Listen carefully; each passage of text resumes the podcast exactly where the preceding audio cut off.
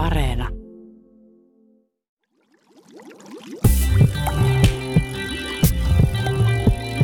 Tiede Ykkönen. Plasmahoidosta kehitetään toipilasplasmahoitoa uuteen koronavirukseen.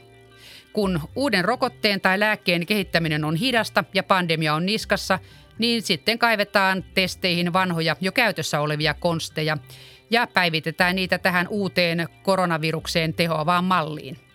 Mitä on toipilasplasma ja mitä sillä meinataan tehdä, siitä kertovat professori Anu Kanteli Helsingin yliopistosta ja lääketieteellinen johtaja Jarkko Ihalainen Suomen punaisen ristin veripalvelusta.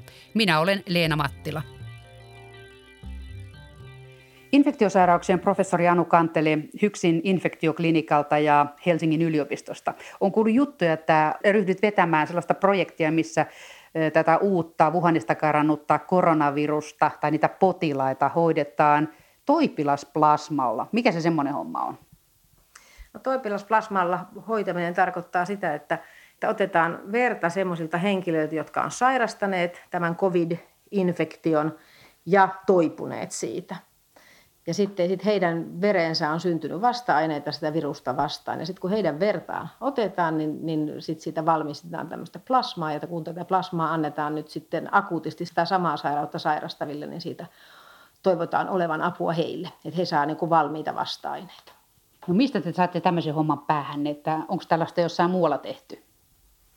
On tehty ja itse asiassa meillä tämä on alkanut siitä, että – pohdittiin näitä lääkehoitoja ja kun, kun kävin tätä lääkehoitokirjallisuutta läpi, niin, sit, niin se pisti silmään se, että silloin kun aikanaan, kun meillä on ollut, meillä on ollut tämä toinen koronavirus, tämä SARS, kun meillä on ollut kaksi vaikeaa koronavirusta aikaisemmin, meillä on ollut SARS ja MERS, niin silloin itse asiassa molempienkin aikaan on kokeiltu tämmöistä toipilasplasmahoitoa ja, ja siitä on niin hyvää sanottavaa niistä tutkimuksista, niin sitten sit se rupesi oikeastaan kytemään, että, että tätä pitäisi ruveta tekemään. Ja, ja nythän, nythän tähän on, on suuri into maailmalla tosi monessa paikassa jo.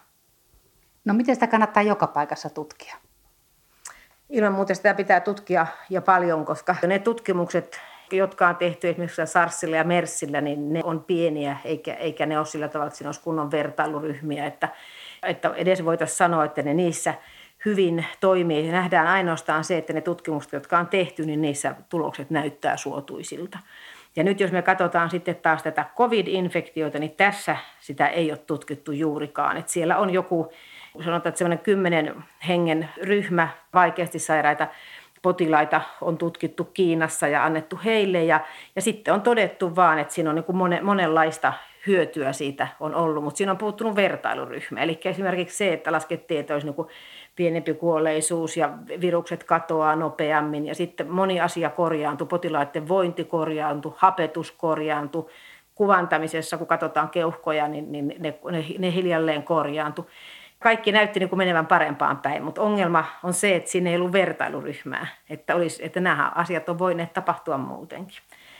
muutenkin. Eli tota, se on yksi. No sitten on semmoinen raportti, jossa on katsottu viittä ihan kriittisesti sairasta teholla olevaa potilasta ja, ja heille on, on annettu. Ja siinä on oikeastaan sama asia, että siinä nähdään, nähdään että nämä kaikki toipui siitä ja kaikki lähti niin kuin hiljalleen toipumaan, mutta jälleen tilanne on se, että kyllä silloin kun lääketieteellisen hoidon teho pitää näyttää niin, että siinä on vertailuryhmä, niin ja täytyy näyttää, että sille, jotka saa sitä hoitoa, niin niillä se paraneminen on nopeampaa kuin sillä toisella ryhmällä. Vasta sitten me voidaan ruveta puhumaan siitä, että, että onko sillä hoidolla tehoa vai ei. Niin tosiaan se, että jotkut ihmiset paranee ihan oman immunipuolustuksensa voimin vaikka syövästä tai ihan mistä hyvänsä vakavista infektioista. Että eihän kaikki kuole kaikkiin tauteihin, vaikka jos, siis kivikaudellakaan ei vielä kuollut.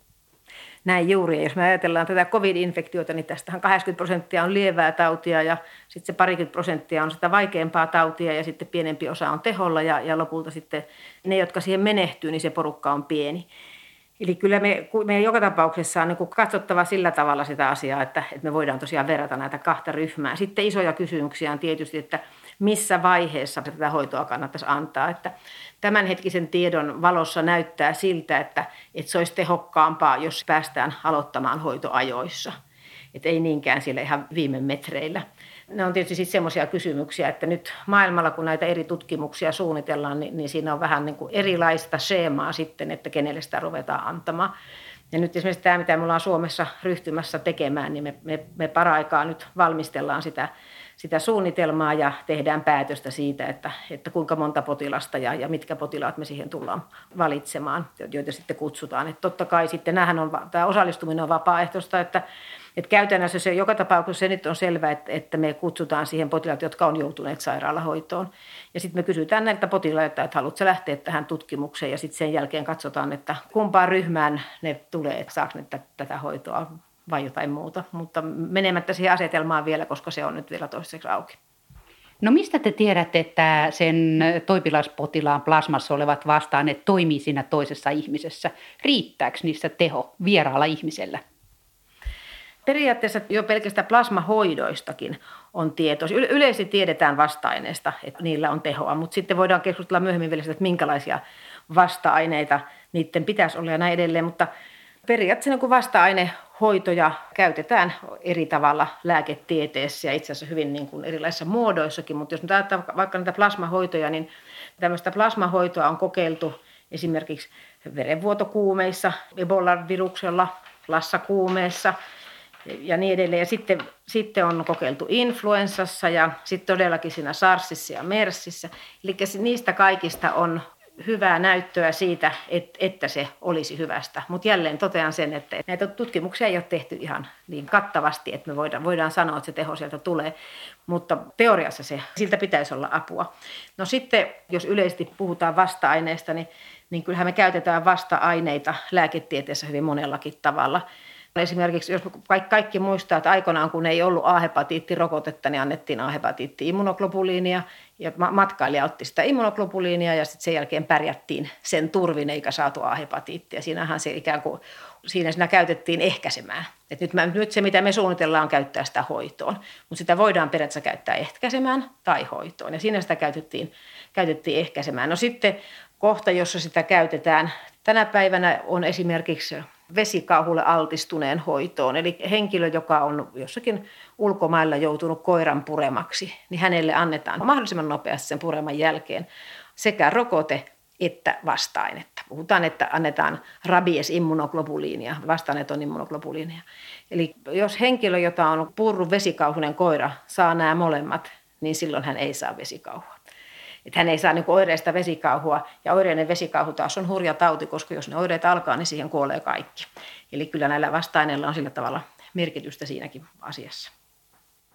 Tehdäänkö tästä COVID 19 vasta-aineista, vasta-ainehoidoista sitten tämmöistä kaksipuolista tutkimusta muualla, että jos vertailuryhmäkin mukana?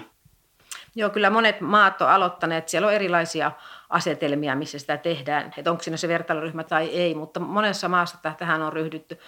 Yhdysvalloissa on ryhdytty, Saksassa, Italiassa ja näin edelleen, että, että kyllä tähän on, on nyt kovasti mielenkiintoa. Yksi tärkeä etu tällä on nimittäin se, että tämä on kuitenkin nopeata, että me ajatellaan, että, että on niitä ihmisiä, jotka on jo toipuneet, eli tavallaan se lääke on siellä jo olemassa heissä.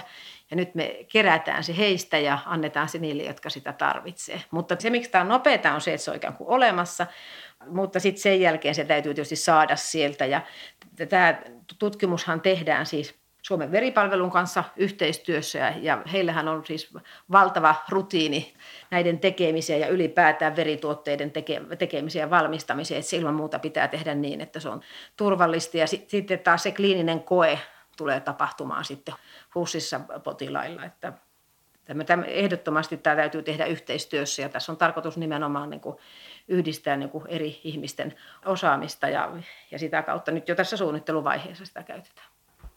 No miten te tässä suunnitteluvaiheessa suunnittelette löytävänne sitten ne toipilat, joista heruu parhaat vastaan, mm. koska jollain voi olla niin laimeita, että niillä ei tee mitään kukaan toinen ja pitäisi saada kuitenkin vähän tehoakin siihen lääkkeeseen. Infektiosairauksien professori Anu Kantele, kuinka tästä meinataan selvitä? Joo, tämä onkin tärkeä kysymys, mistä me saadaan ne luovuttajat. Vaikka sanoin äsken, että, että luovuttajia on, ja nythän epidemian edetessä niin kuin mahdollisia luovuttajia olisi niin kuin koko ajan enemmän ja enemmän. Enkä usko, että luovuttajista sinänsä niin kuin pulaa tulisi. Mulla on, on ihan itse asiassa nyt jo, mä oon saanut lukuisia sähköposteja ja, ja posteja, joissa ihmiset kertoo, että hei, mä oon valmis luovuttamaan, jos, jos tarvitte, ilman että tästä asiasta on ollut niin kuin juurikaan julkisuudessa puhetta.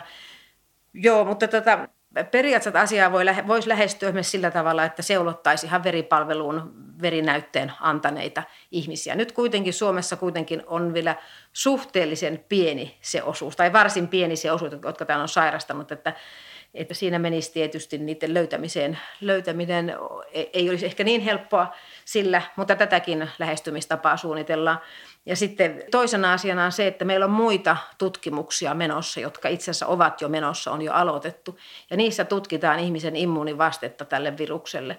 Ja nyt näiden tutkimusten potilaiden joukosta me voidaan katsoa, että kenellä on semmoiset vasta-ainetasot, että, että he saattaisivat sen osalta soveltua tähän. Ja, ja sitten tietysti tämmöisiin henkilöihin ollaan yhteydessä ja, ja kysytään, että, että olisiko tämä mahdollista heille.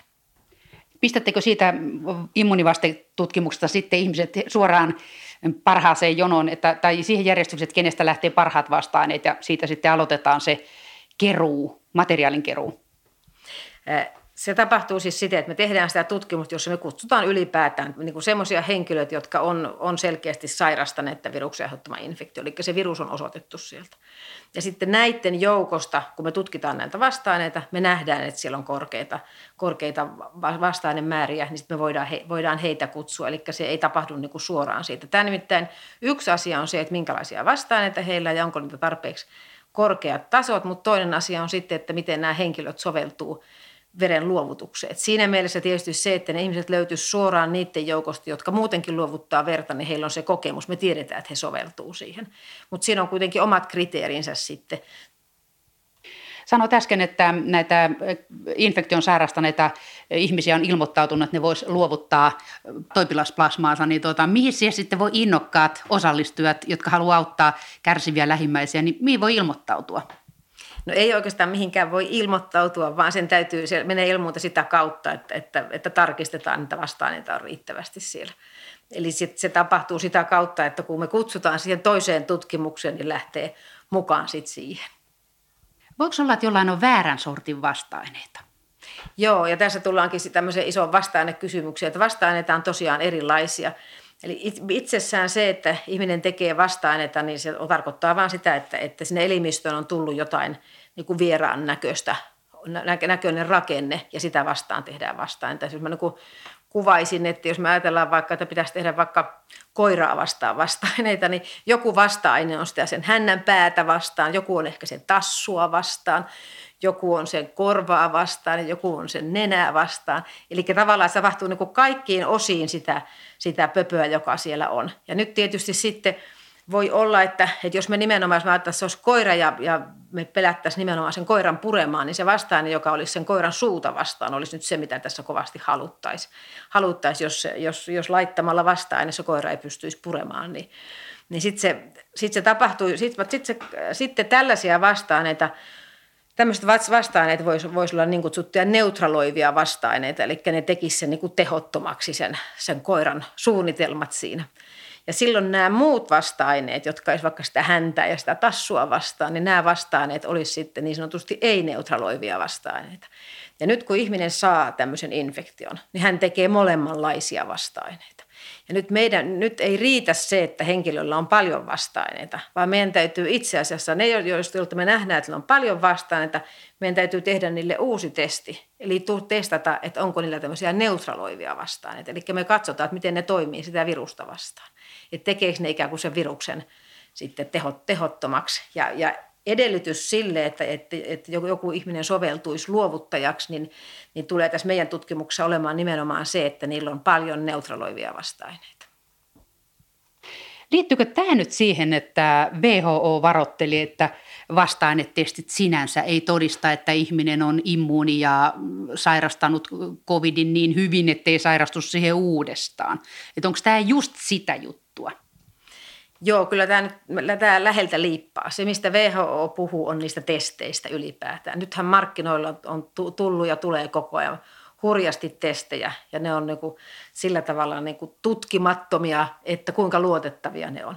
No yleensä tämmöiset testit, joita nyt kovasti tarjotaan, tai pikatestejä ja muuta, niin nämä testaa ylipäätään, että siellä on jotakin vasta-ainetta. Ja sitten vielä, vielä osa niistä testeistä voi olla tunnistamatta niitä tai voi löytää, löytää antaa väärän negatiivisen, eli sanoa, että ei ole vaikka olisikin, että ne on sillä tavalla niin epäluotettavia yksilön kohdalla ja se on se, mitä, mistä WHO varoittaa, että, että ei näiden testien perusteella voida mennä sanomaan mitään tai, tai mitään, mutta juurikaan asioita. Ja sitten, eli, eli, mutta todellakin niin nämä, nämä testaa nimenomaan niin yleisesti niitä. Sen sijaan sitten tämä, että testataan nimenomaan tämmöisiä neutraloivia vastaan, että se tarkoittaa sitä, että silloin testataan niiden toimintaa, niiden toiminnallisuutta siinä, että ne estää sen viruksen toiminnan. toiminnan. Ja ne on sitten, ja se, tämmöiset neutraloivat vasta-aineet taas on juuri ne, joita virusinfektiossa nimenomaan kaivataan. Että siellä olisi neutraloivia vasta-aineita, että niitä ajatellaan, että ne on niitä suojaavia vasta-aineita. No miten ne neutraloivat vasta-aineet sitten toimii ihmisessä? No ne voi toimia vaikka sillä tavalla, että, että jos siellä viruksella on rakenne, jolla, jonka, jonka avulla se pääsee ihmisen soluun sisälle, niin ne sitoutuu siihen rakenteeseen ja ehkä estää sen, että, että se virus pääsee sinne ihmisen solun sisälle. Ja virus taas on semmoinen, että se tarvitsee sen isäntäsolun, että se ei yksin tule toimeen. Eli sen pitää päästä sinne ihmisen soluihin sisälle ja sit sitä kautta se pääsee vasta lisääntymään.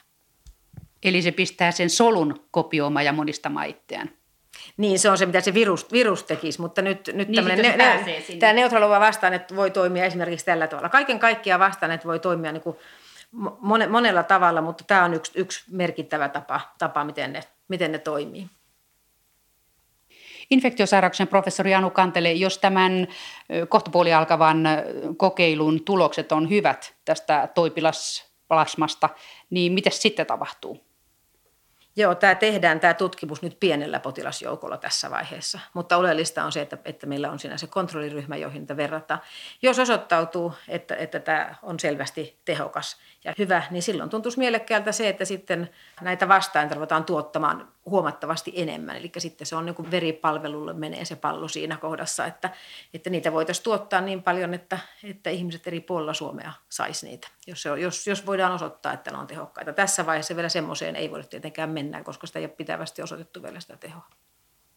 Kun tähän COVID-19-tautiin ja SARS-2-virukseen kehitetään jo lääkkeitä ja rokotteita, niin minkä takia tähän vielä kolmatta jalkaa tarvitaan samaan hommaan? Joo, tosissaan tähän tarvitaan, kaikki keinot tarvitaan, se on ensimmäinen vastaus tuohon kysymykseen, mutta mehän tiedetään, että rokotteisiin menee aikaa. Että vaikka niitä kandidaatteja nyt on saatu ensimmäisiin testauksiin, niin joka tapauksessa, että kaikki turvallisuus ja muut kokeet on ihmisillä tehty, niin siihen menee kauan aikaa ja, ja me tarvitaan nopeammin jotain. No nopeampia reittejä voisi olla se, että me saataisiin lääkkeitä. Lääkkeitä testataan laajasti ja siinä lääkerintamalla on niin kuin kaksi linjaa. Toinen on se, että testataan sellaisia lääkkeitä, jotka on jo käytössä no, johonkin muuhun tautiin. Ja ajatus on se, että jos, jos ne tehoaisi myöskin tähän, niin sitten täytyisi vain vaihtaa, että, että sitä käytetäänkin tähän. Niiden etu on se, että, että niille on kaikki turvallisuuskokeet tehty jo. Eli ne olisi niin kuin nopea ratkaisu, jos semmoinen lääke löytyy. Ja sitten toiset lääkkeet on sellaisia, että ne on kokonaan uusia lääkkeitä. Ja ne joutuu tietysti sitten ensin turvallisuustestauksiin, eli ne on sillä tavalla hitaita. No sitten tämä tämmöinen toipilasplasmahoito niin tämä on periaatteessa nopea. Tämä on nopea siinä mielessä, että kun meillä on jo ne henkilöt, joilla on niitä vasta-aineita, ne täytyy, se on iso urakka niiden löytäminen, niiden, niiden etsiminen, mutta joka tapauksessa me tiedetään, että meillä on semmoisia henkilöitä jo, ja sitten meillä on veripalvelussa aivan mahdottoman hyvät systeemit sen plasman tekemiseen, ihan niin kuin rutiinisysteemit, eli sitä ei tarvitse niin kuin erikseen kehittää. Ja sitten verituotteita annetaan sairaalassa jatkuvasti potilaille. Eli tämä perusasetelma on valmiina. Eli siinä, sillä tavalla tämä on niin kuin nopea reitti. Ja se, mikä me tarvitaan tietysti on se, että tämä meidän tutkimussuunnitelma on eettisessä toimikunnassa hyväksytty ja meillä on tutkimusluvat ja niin edelleen. Eli nämä on nyt ne, se, se kohta, jota me tällä hetkellä tehdään. Me pyritään pääsemään aloittamaan tämä mahdollisimman nopeasti. Sanoit, että verituotteita annetaan potilaalle. Miten tästä, tätä toipilasplasmahoitoa sitten annetaan potilaalle? Toipilasplasmahoitoa normaalisti ei anneta kenellekään, eli se, se ei ole meidän käytännön hoitoja, että tämä liittyy ilman muuta pandemiatilanteeseen. Mutta ylipäätään sitten kun ruvetaan antamaan sitä, nyt näyttää siltä, että se annos, joka me tullaan antamaan, 300 millilitraa, eli se on 300 millilitran pussi. Kolme desiä. Niin kolmen desin pussi sitä, sitä plasmaa ja, ja se tiputellaan sitten suoraan suoneen. Ja tämä tapahtuu sairaalassa valvotuissa olosuhteissa ja se pudotellaan hitaasti sinne. Mutta ylipäätään sairaalassa annetaan kyllä niin kuin koko verta esimerkiksi ja näin edelleen, niin annetaan toistuvasti. Että siellä se on kuitenkin niin kuin sairaalan rutiinia, että ihmisille annetaan verituotteita. Onko tämä plasmahoito sitten semmoinen, että se on kerralla selvä juttu vai käydäänkö useammin hakemassa vähän täydennystä omaan immunipuolustukseen? Nyt eri tutkimussuunnitelmissa on eri tavalla, eri tavalla annetaan näitä, mutta useimmissa tutkimussuunnitelmissa se on tarkoitus antaa kerralla ja se on myöskin meidän suunnitelma. Eli se, että potilas saa sen yhden infuusion suoneen ja sen jälkeen, sen jälkeen jäädään seuraamaan, että, että mikä sen vaikutus oli. Vielä tuosta, kun sanoit, että kuinka kauan se sitten kestää, niin tämä onkin tärkeä asia. Nimittäin joka kerta, kun vasta-aineet annetaan ihmiselle valmiita vasta-aineita, niin ne todellakin kestää siellä tietyn ajan. Se on vähän niin kuin, että ei, ei kannettu vesi kaivossa pysy, eli tarkoittaa sitä, että ne hiljalleen sitten siellä teiltä puoliintuu pois ja sitten niitä ei ole, koska se ihminen ei ole niitä itse tehnyt. Jos me verrataan tilannetta rokottamiseen, niin rokottamisessa me annetaan sinne se rokote ja ihmisen oma elimistö rupeaa tekemään sitä ja silloin ihmisellä on ne puolustussolut, jotka voi tehdä niitä ja voi aktivoitua pitkänkin ajan kuluttua.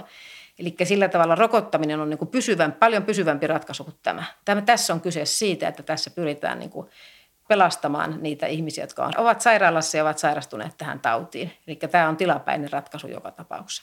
Kauanko ne vasta-aineet siellä sitten pysyy ja kuinka kauan niistä on hyötyä, niin ne on niitä asioita, joita tämmöisessä tutkimuksessa pitää seurata.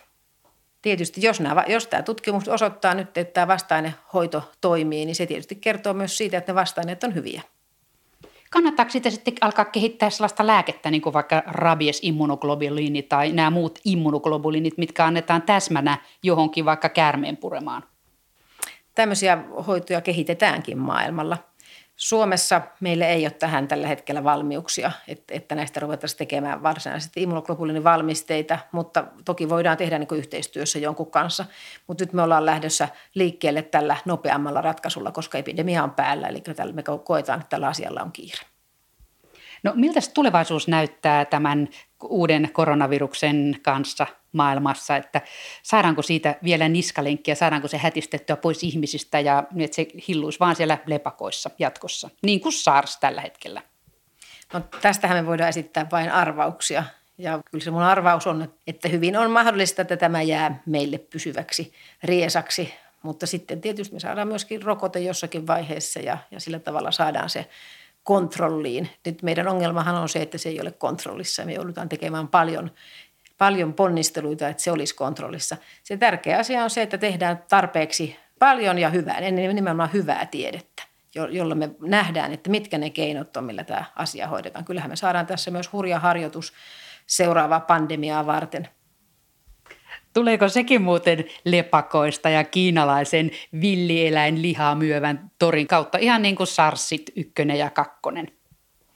Kyllähän ihan selkeästi nähdään, kun me katsotaan näitä viruksia, jotka, jotka leviää globaalisti, tai jotka ylipäätään lähtee jostakin leviämään näitä uusia viruksia, niin kyllähän nämä yleensä on peräisin villieläimistä. Että kyllä se ongelma on nimenomaan se, että, että kaiken maailman villieläinkauppa ja se, että me raivataan tietä viidakkoon, haetaan lisää maata viidakosta ja, ja sekin, että me matkailemme siellä viidakossa. Eli pitäisi antaa niiden viidakon olojen pysyä ihan ominaan ja meidän pitäisi pysyä poissa sieltä. Nythän tulee uutisia, että Kiinassa jälleen sitten palataan vanhaan systeemiin ja se on aika hurjaa, että kyllä tästä olisi musta sen voinut oppia, että villieläinkauppa kiellettäisiin, mutta ei siltä näytä. Mitä tekemistä veriplasmalla on Wuhanista karanneen uuden koronaviruksen kanssa? Suomen punaisen ristin veripalvelun lääketieteellinen johtaja Jarkko Ihalainen.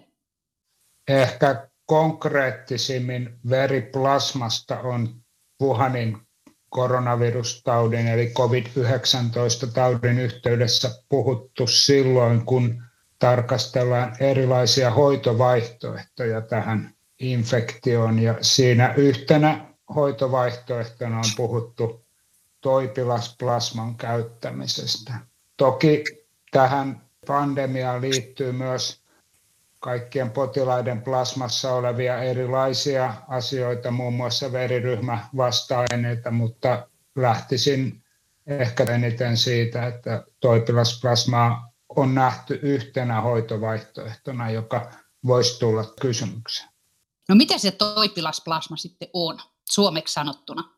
Toipilasplasma on veriplasmaa, joka on kerätty sellaisilta henkilöiltä, joilla on ollut COVID-19-infektio siis, ja jotka ovat siitä toipuneet, muodostaneet toipuessaan vasta-aineita tätä virusta vastaan, ja heillä sitten on näitä vasta-aineita verenkierrossaan, ja näitä vasta-aineita ajatellaan voitavan käyttää tämän plasman kautta sellaisten henkilöiden hoitoon, joilla on infektio, mutta ei vielä ole vasta-aineita, tai joilla on riittämätön määrä vasta Kuinka paljon niitä vasta-aineita sitten muodostuu? Onko siinä joku standardi, että kun on siitä taudista selvinnyt, niin siinä on sellainen riittävä annos, vai tuleeko jollain paljon ja jollain vähän näitä COVID-19 vasta-aineita?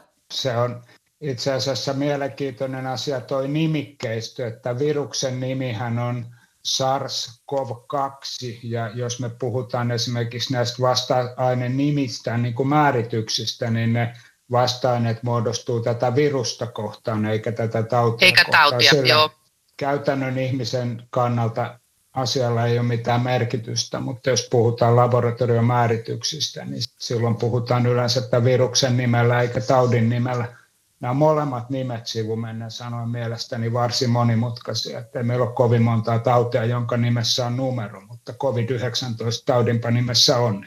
Jos yritän vastata kysymykseen, niin tämä on yksi suuri tutkimuksen kohde, että miten näitä vasta-aineita muodostuu ja miten paljon niitä pitäisi olla, jotta tämä plasma olisi suojaavaa. Että vasta-aineiden pitoisuuden määrittäminen ei ole mitenkään yksinkertaista.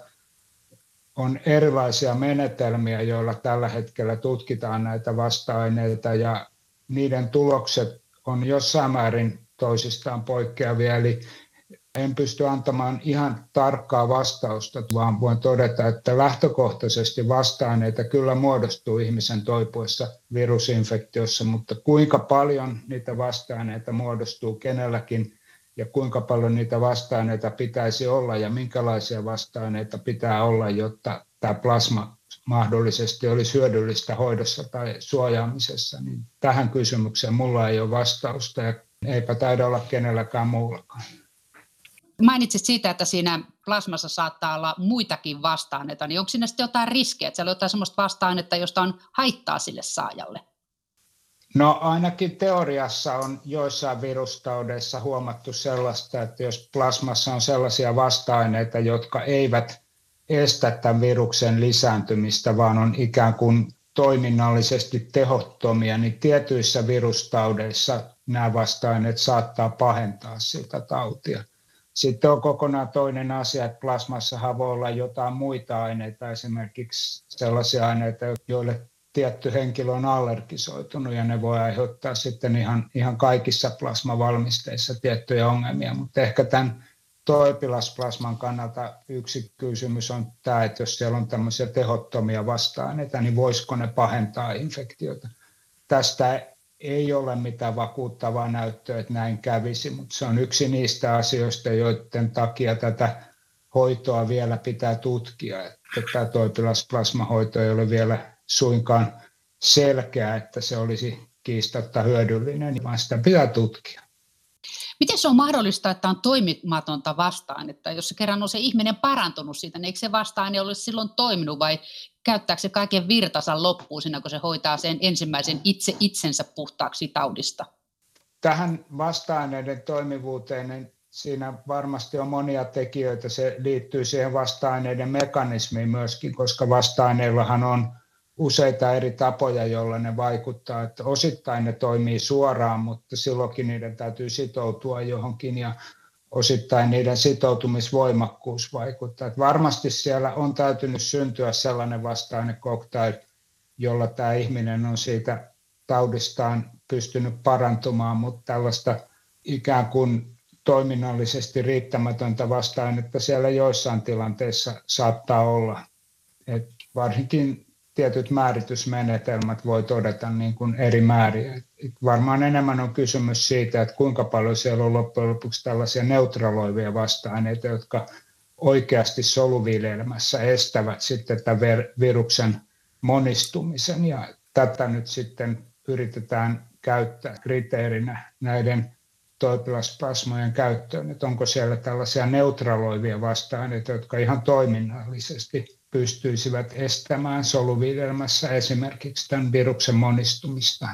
Ehkä tuo toimimaton vasta-aine on hieman huono termi käyttää. Varmasti näillä kaikilla vasta-aineilla tietty toimintakyky on, mutta niillä ei ole ehkä sitten soluvidelmässä tämmöistä neutralointikykyä, että se viruksen monistuminen estyisi. Miten ne voi olla vasta-aineita, jos ne ei estä sitä virusta? Ja ne esti sen siinä ekassa potilaassa. Tiedetäänkö sitä?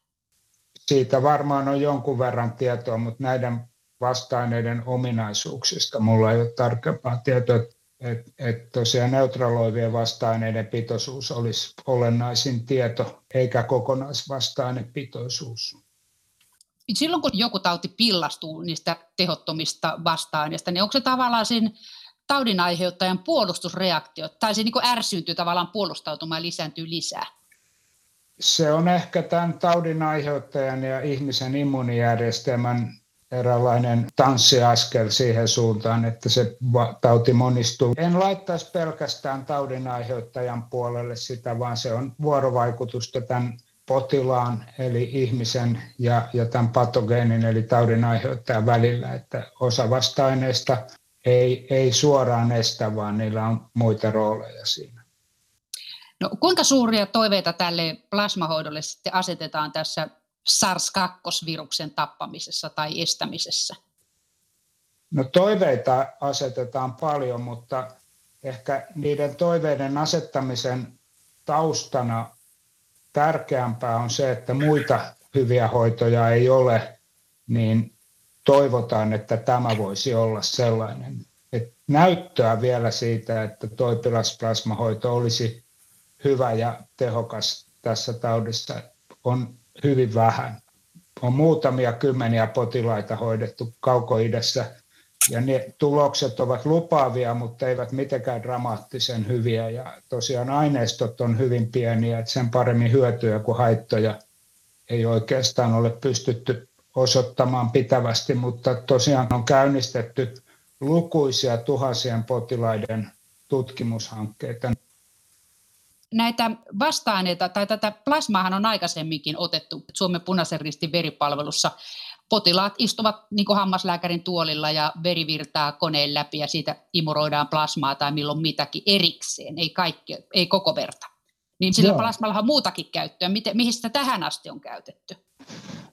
Joo, sitä toki on käytetty monellakin lailla. Plasmahan on tärkeä veren yksi komponentti se on se neste, jossa verisolut liikkuvat ja siihen nesteeseen on myös liuenneena koko joukko erilaisia molekyylejä.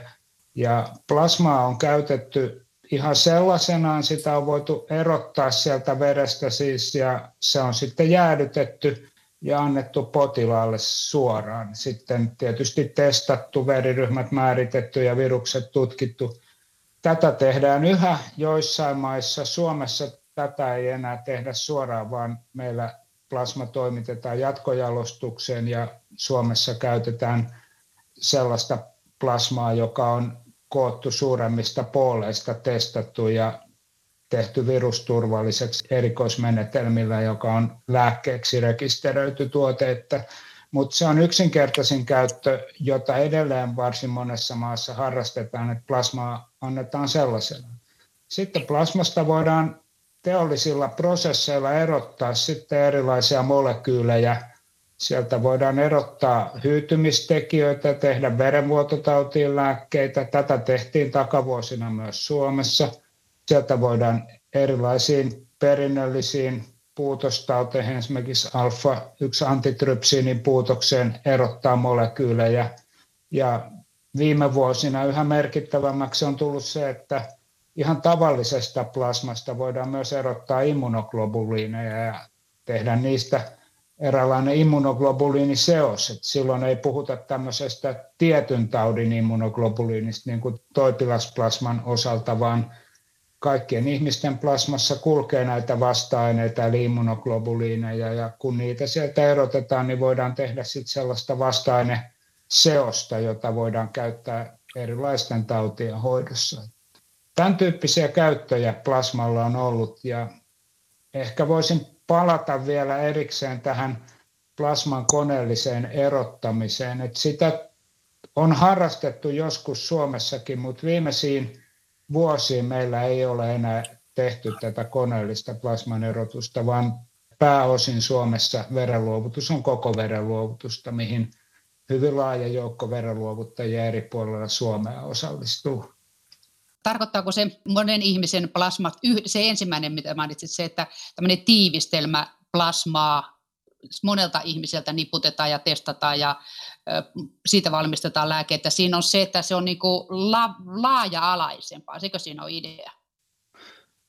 Joo, se on tavallaan vaki, vakioidumpaa. Että jos me otetaan yhdeltä ihmiseltä plasma ja annetaan se yhdelle ihmiselle, niin siinä on aika isoja eroja, että mitä se plasma viime kädessä sisältää. Että ne plasmavalmisteet esimerkiksi hyytymisominaisuuksiltaan voi vaihdella aika paljonkin toisistaan. Et sitten kun me otetaan ison ihmisjoukon plasmat ja pannaan ne yhteen, niin kuitenkin sitten keskiarvot tuppaa asettumaan lähelle toisiaan, että siitä tulee tavallaan vakioidumpi valmiste. Ja sitten myöskin tämmöinen, tässä poolissahan tietysti sitten on myös haasteet esimerkiksi, jos ajatellaan taudinaiheuttajia, niin niitähän sitten konsentroituu, mutta vastaavasti sitten tämmöinen pooli, kun se kootaan teollisesti, niin se voidaan käsitellä sillä lailla, että siitä tuhoutuu taudinaiheuttajat. Sen sijaan yksittäisen luovuttajan plasman käsittely taudinaiheuttajien tuhoamiseksi on mahdollista tietyillä tekniikoilla, mutta se on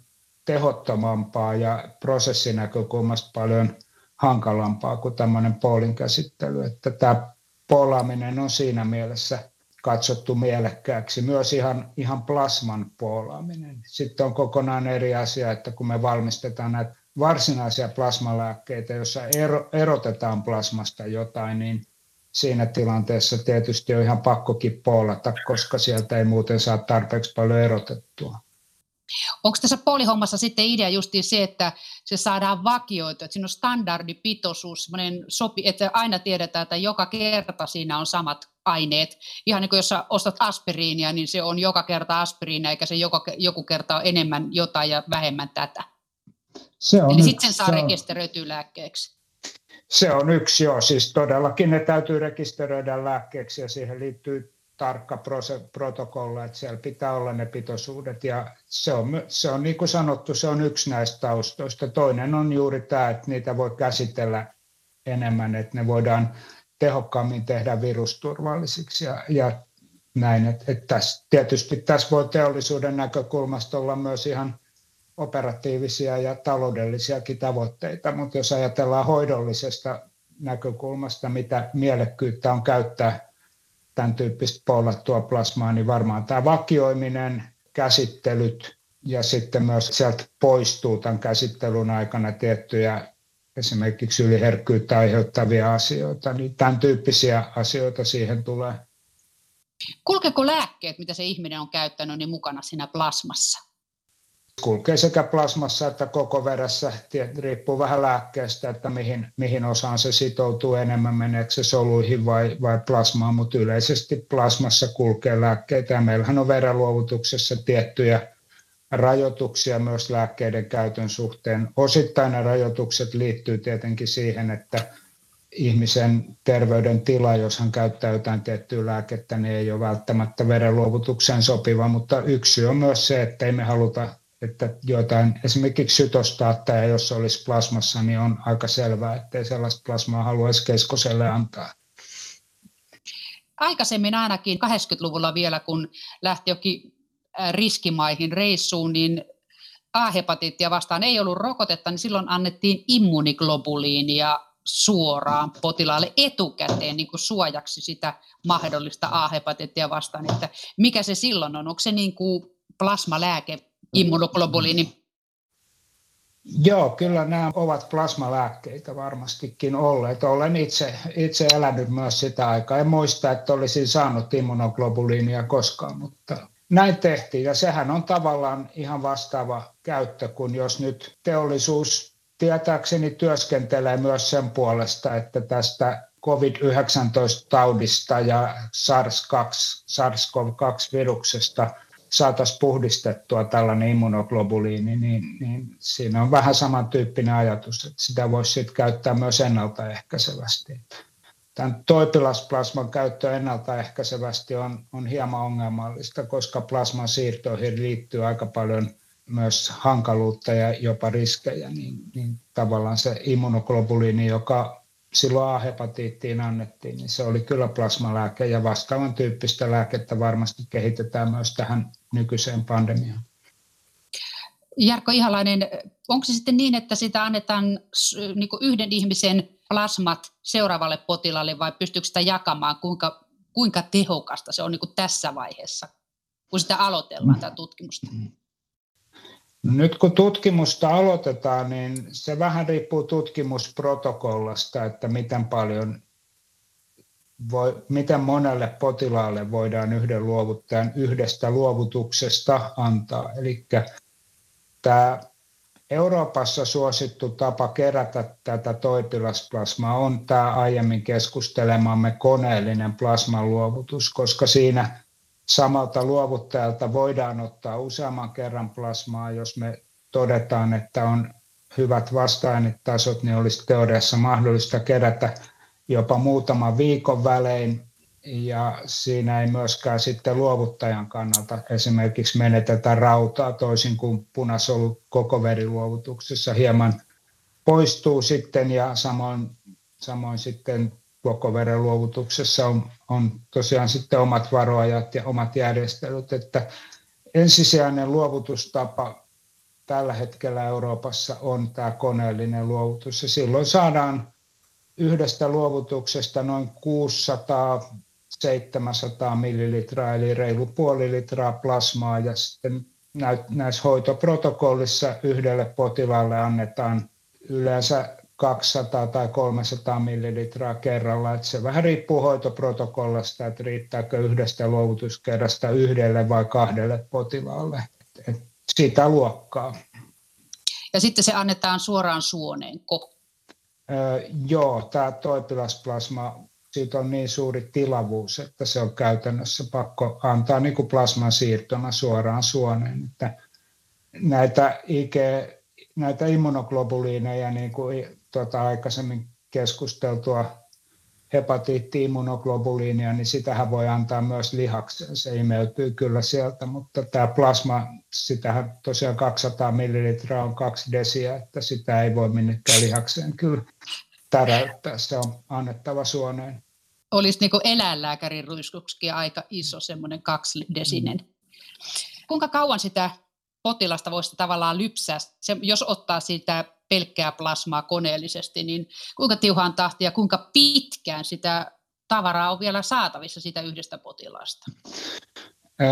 No poti, tosiaan tässä on, tämä on itse asiassa hyvin tärkeä kysymys, joka nyt tässä tulee niin kuin terminä esille, että tietysti siinä vaiheessa, kun ihminen on sairastanut tämän COVID-19, niin hän on ollut potilas, mutta siinä vaiheessa, kun hänestä aletaan ottaa sitten plasmaa, niin hän ei ole kyllä enää potilas, vaan hänen ehdottomasti pitää olla silloin jo luovuttaja, ja hän saattaa olla toipilas, mutta toipunut kunnolla. Tosiaan tämä on yksi suuri kysymys, että missä vaiheessa ja minkälaisten testien jälkeen uskalletaan alkaa kerätä ja missä vaiheessa vasta-ainetasot on optimaaliset. Et luovuttajasta voidaan sitten ottaa tätä plasmaa, sanotaanko näin, että ehkä noin kahden viikon välein. Euroopassa nyt kun puhutaan toipilasplasmasta ja vapaaehtoisesta vastikkeettomasta verenluovutuksesta, mikä meillä on lähtökohtana, niin sanotaan, että kaksi viikkoa on varmaan sellainen minimiväli, jolla tämmöinen plasmaluovutus voisi tapahtua, jos ei mitään, mitään esteitä sille ole. Ja miten kauan ne vasta-ainetasot pysyy ja miten nämä SARS-CoV-2 vasta-ainetasot pysyy, niin siihen mulla ei ole vastausta. Se on varmaan yksi kysymys, jota kovasti tutkitaan. Niin, että se jää nähtäväksi. Se jää nähtäväksi, joo. Ehkä siitä on jollain jo kokemusta, koska mun käsittääkseni teollisuus on aloittanut jo keräämään tätä toipilasplasmaa ja he varmaan jollain lailla sitä koittaa seurata. Sitä ei tapahdu Suomessa, vaan sitä tapahtuu muissa maissa, mutta mulla ei ole mitään tietoa, tätä ei ole julkaistu mun käsittääkseni, että miten ne vasta-ainetasot sitten kehittyy näiden plasmafereesien myötä. No entäs sitten, miten Suomessa sitten haalitaan ne potilaat, jo, nämä toipila, joita toipilasplasmaa saa, että onko, no, otetaanko ne veripalvelusta näytteistä olevissa, olevissa näytteistä jo vai tota, haalitaanko uutta porukkaa kasaan? No tässä vaiheessa tähän ei ole vielä ihan varmaa vastausta sen takia, että meillä on nyt käynnistymässä suhteellisen pienimuotoinen tutkimusprojekti, jonka tutkimussuunnitelmalla ei ole vielä eettistä hyväksyntää. Eli, eli voin sanoa, että meidän tämänhetkinen ajatus on se, että toisaalta muissa COVID-19-tutkimuksissa mukana olevia henkilöitä, joista on mitattu korkeat vasta-ainetasot, tulisi tähän pooliin. Ja toisaalta sitten meillä on ihan hiljattain käynnistynyt tällainen kansallinen tutkimus, jossa myös verenluovuttajien näytteitä tutkitaan vasta-ainetasojen suhteen, niin myöskin näitä verenluovuttajia tulisi tähän porukkaan. Tämä on, tämä on tämän hetken ajatus, miten tässä tutkimuksessa edettäisiin. Tämä ei ole mikään kovin suuri tutkimus, ja tosiaan se on vasta käynnistymässä, että tämä eettinen, eettinen kannanotto sitten ratkaisee sen, että mitä kautta näitä henkilöitä saa rekrytoida tähän tutkimukseen. Mutta tällä me ollaan suunniteltu tähän mennessä. Lääketieteellinen johtaja Jarkko Ihalainen, että onko sitä, siitä tietoa, että onko eroa, että onko se potilas sairastanut vaikean version tästä COVID-19 vai sitten sellaisen lievän, että ei edes tiennyt olevansa kantaja ja toipuja ja se huomataan vasta sitten, kun katsotaan veripankista niitä näytteitä siellä Suomen punaisen ristin veripalvelussa. Joo, tosiaan näitä näytteitä katsotaan muistakin lähteistä tässä epidemiologisessa tutkimuksessa, me ollaan vain yksi, mutta joo, kun meiltä, meiltäkin katsotaan kyllä. Ja vastaus kysymykseen on se, että kyllä todennäköisesti vasta-ainetasot nousee enemmän niillä, jotka sairastaa enemmän oireisen infektion, mutta tästä ei ole ihan täysin tietoa, että miten paljon voi olla vasta-aineita henkilöillä, jotka on infektoituneet oireettomasti. Että sitäkin selvitetään. Olisiko parempi vaihtoehto, että niillä lievillä tapauksilla olisikin niin hirveän hyvä se immunipuolustus ja vasta-ainetuotanto, että ne sillä niittäisi sen taudin heti alkuunsa, koska niitä on niin se valtaosa. Sitten sitä olisi ämpärikaupalla tarjolla sitä plasmaa, toipilasplasmaa. Joo, tämä on ihan, ihan sinänsä hyvä näkökulma ja varmasti tästä on jonkun verran tietoakin, että miten nämä immunijärjestelmän ominaisuudet näihin oireisiin liittyy. Tätäkin itse asiassa tutkitaan Suomessa ja tutkitaan myös veripalvelussa. Kuinka toiveikas olet sen suhteen, että tästä löytyy yksi hyvä kapula tuon taudin rattaisiin? Totta kai on siinä mielessä toiveikas, että kaikki mitä voidaan tämän taudin hallitsemiseksi tehdä, niin halutaan tehdä. Tällä hetkellä näyttöä siitä, että tämä olisi ratkaisu tähän pandemian haasteeseen, ei kylläkään ole, enkä mä oikein ole sen suhteen toiveikas, että tämä olisi ratkaiseva askel, mutta toivon toki, että tästä saadaan niin tutkimustietoja ja näyttöä ja pystytään sitten joltain osin lisäämään ymmärrystä ja lisäämään hoitovaihtoehtoja. Niin, että olisi niin kuin sairaalakäytössä niille potilaille, jotka on sairaalassa? Joo, näin varmasti. Ja eihän tämmöinen plasman siirto toimenpiteenä nyt sovi kylläkään ihan, ihan lieväoireisen tilanteen hoitamiseen. Eihän flunssaakaan verensiirrolla hoideta.